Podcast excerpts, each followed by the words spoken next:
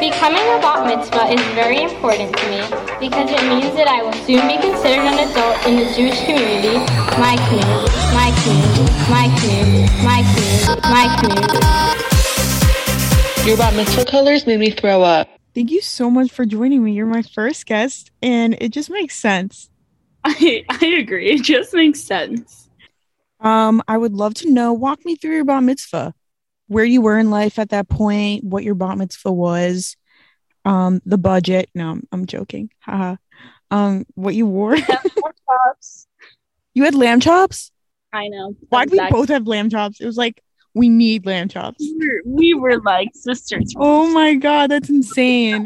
That's actually insane. We've never talked about that. That's crazy. My lamb chops are probably better than your out of town lamb chops. That's true. That is true. But my lamb chops were pretty good.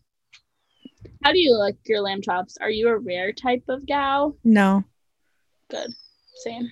we're the same. Yeah, we are. I know we eat our meat the same, but I know lamb. Anyway, so I, growing up, needed to be the center of attention. Literally, I think sometimes I still have that within inside of me. No. Thank you. That was so convincing. um, so I wanted a crazy, crazy party. And I wanted all my like, you know, fun things and everything. And my parents loved throwing parties. So we rented out the boat terminal in downtown Boston, like where crews come in Wow.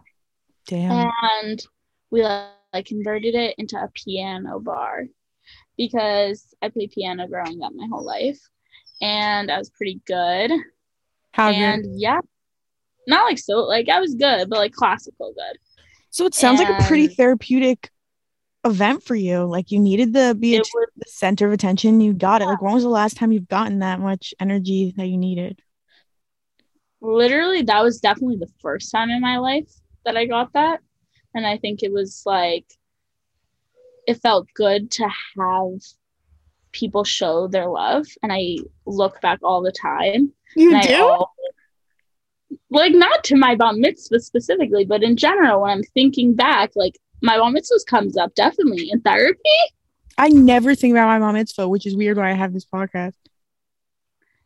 No, I definitely brought it up in therapy before, where That's I've so like, interesting. yeah, because it's deep. You like it's so deeply within me that I, you know, ne- like wanted this. It is love. kind of special. It's literally the only time while you're alive and aware that you'll ever have just the attention on you because your wedding is another person. I guess birthdays every year, but like this is like the Oh, biggest like, budget. Yeah, this is also you're not paying for it. Yes.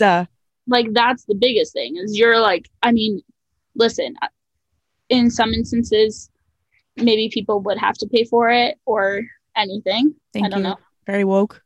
thank you need to put that out there but like in most parts like my privileged self was like can i have this like can you get me Mhm. this you know um a photo booth like you said like fucking no, anything, hundred percent. like, Yeah. anything so also culturally you feel like so connected Did you? Yeah, like not you don't give yourself credit. You have such a high religious intelligence. Like you articulate where you're at religiously so well. because I'm hyper aware of religion, Yeah, which is because I'm which is every- kind of scary for you, probably. You can't Yeah. sweep anything under the rug. No, no, no, nothing. I mean, that goes into my entire guilt. I have so much guilt in life, religiously, like racial, and it all. I mean, listen, I think it all stands. I equate definitely me going to like Jewish private school, like that definitely put in guilt, but it also put in a lot of self awareness because you're constantly told like about your religion, what you need to do to get to that point, which it requires self awareness. You know what I mean? Wait, let me process what you just said. Yeah, no, growing up, I definitely started feeling like guilty about the position I was in in the world. And I think I really took that out on religion. And I got really frustrated by it all. And in some psychotic way, I was able to be like, I'm gonna feel feel guilty if I like break the rules that I was told as a kid not to break, but I'm also gonna feel guilty if I keep those. Were you really feeling that guilt?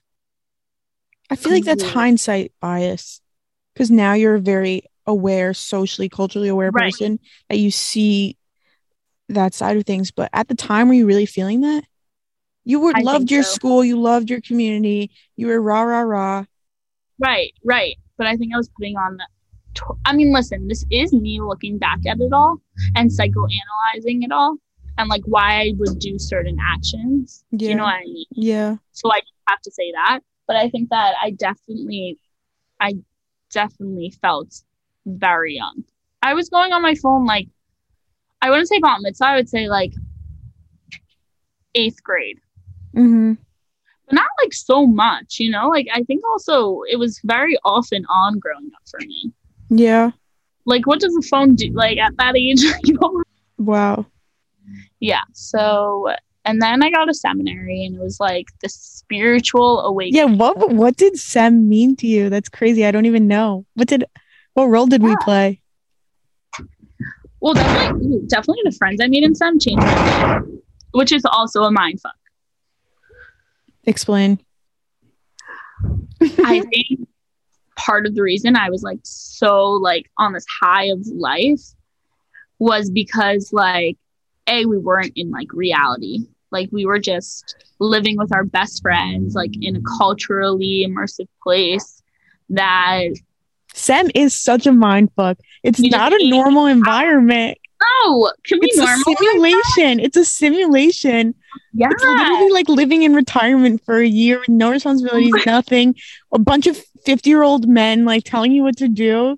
no like- fucking Like every weekend we had to like find a place to go in Israel No. and like it was so weird. We ate so much. Talk about food. Living with 40 women is not normal. So if you were gonna have a bar mitzvah again, what would it look like?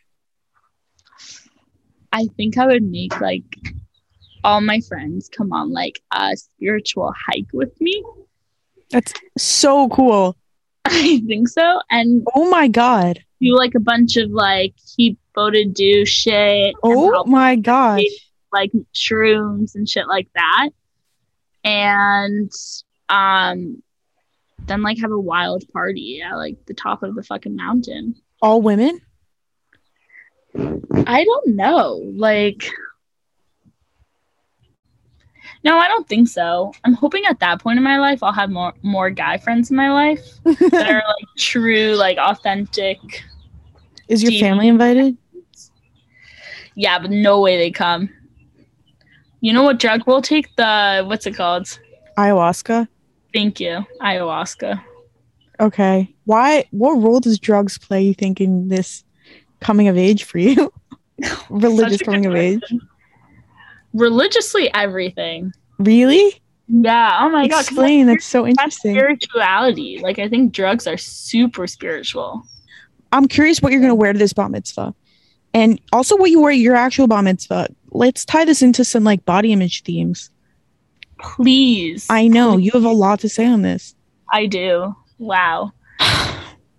Um So what did you wear at your bar mitzvah and did you feel good back in the day? I was thinking about this today actually when I was like, wow, I'm coming on Brach's podcast. What does this what is this gonna mean? Which I say. And I looked at the pictures and I remember thinking when I was like 12, fuck, like I look fat. Like I remember, yeah, like vividly. Like in the dressing room, I was like, okay, but I'm gonna like wear tights and it's gonna like suck in my little fucking tummy. You looked in so good though. Like compared to other people at their bar mitzvah, you look beautiful. Maybe I'm Yeah. saying that because you looked like me, but No, I think you looked gorgeous. I think I looked gorgeous also.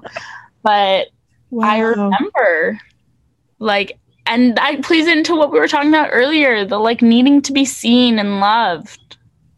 How so? That's probably why it felt so good. At did, was there any point at what point could you look back and be like, "Oh wow, I looked good"? I think now because where I see where I am today, which I don't think is good. Yeah. But well, it's also I scary think that like that.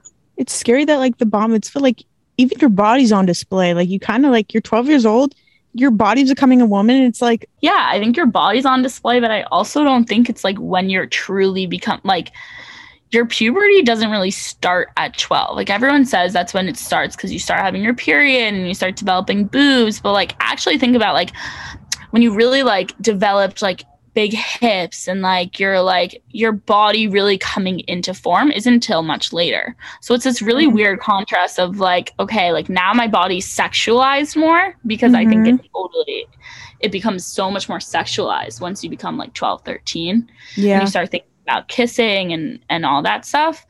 But it doesn't necessarily become like womanly. So it's just weird really weird content what would i wear today well, Okay, you know what's an interesting question? How do you think like the Jewish institutions and the Jewish community shaped your sense of body image? Ah, Ah, fuck my that, God. but I think you have an interesting perspective. you didn't even grow up in the city, yo. You didn't have your grandma telling you you need a nose job every single job.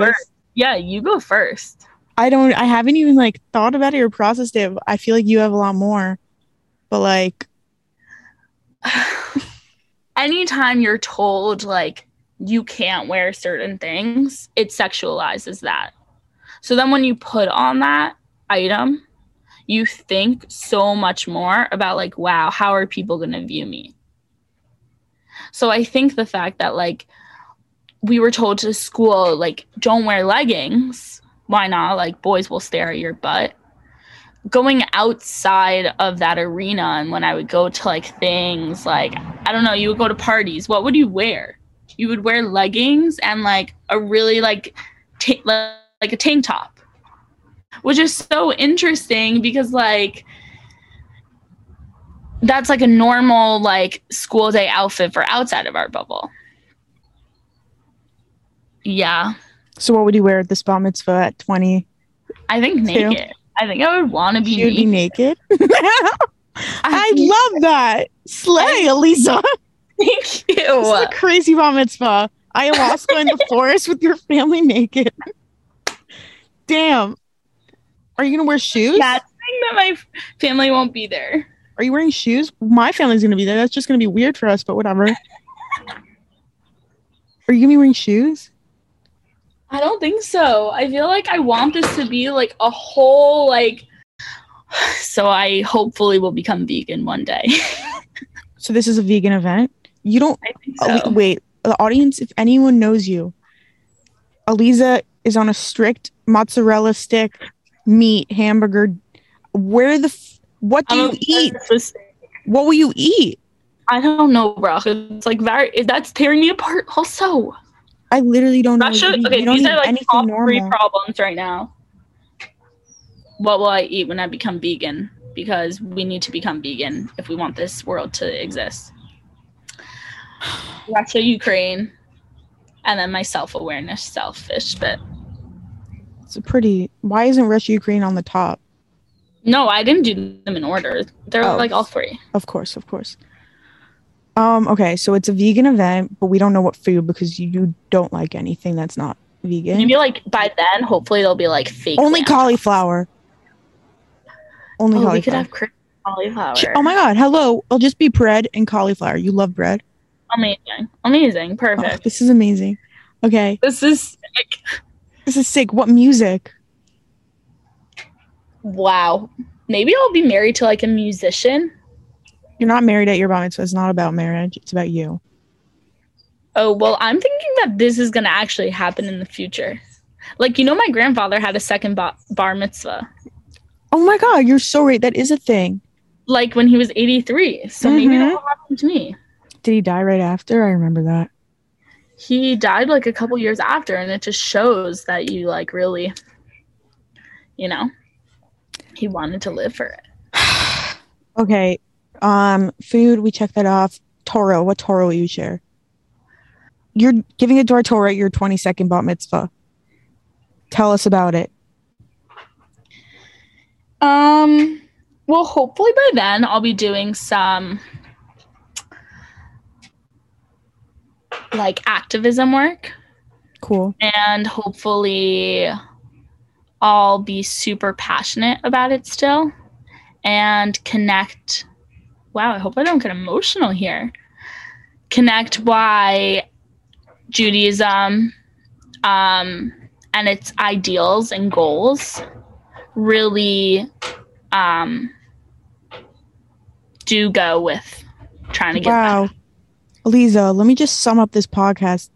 It's been Wait, like a half an hour. say- can I just also say? Please. Oh, you sign. You sum it up. You sum it up. well, it just seems like you went age 12. You don't really know anything like aligns with your Jewish practice, your secular values. The bat mitzvah seems to be just about you. Um, you feel like shit in your outfit. Um, there's lamb chops.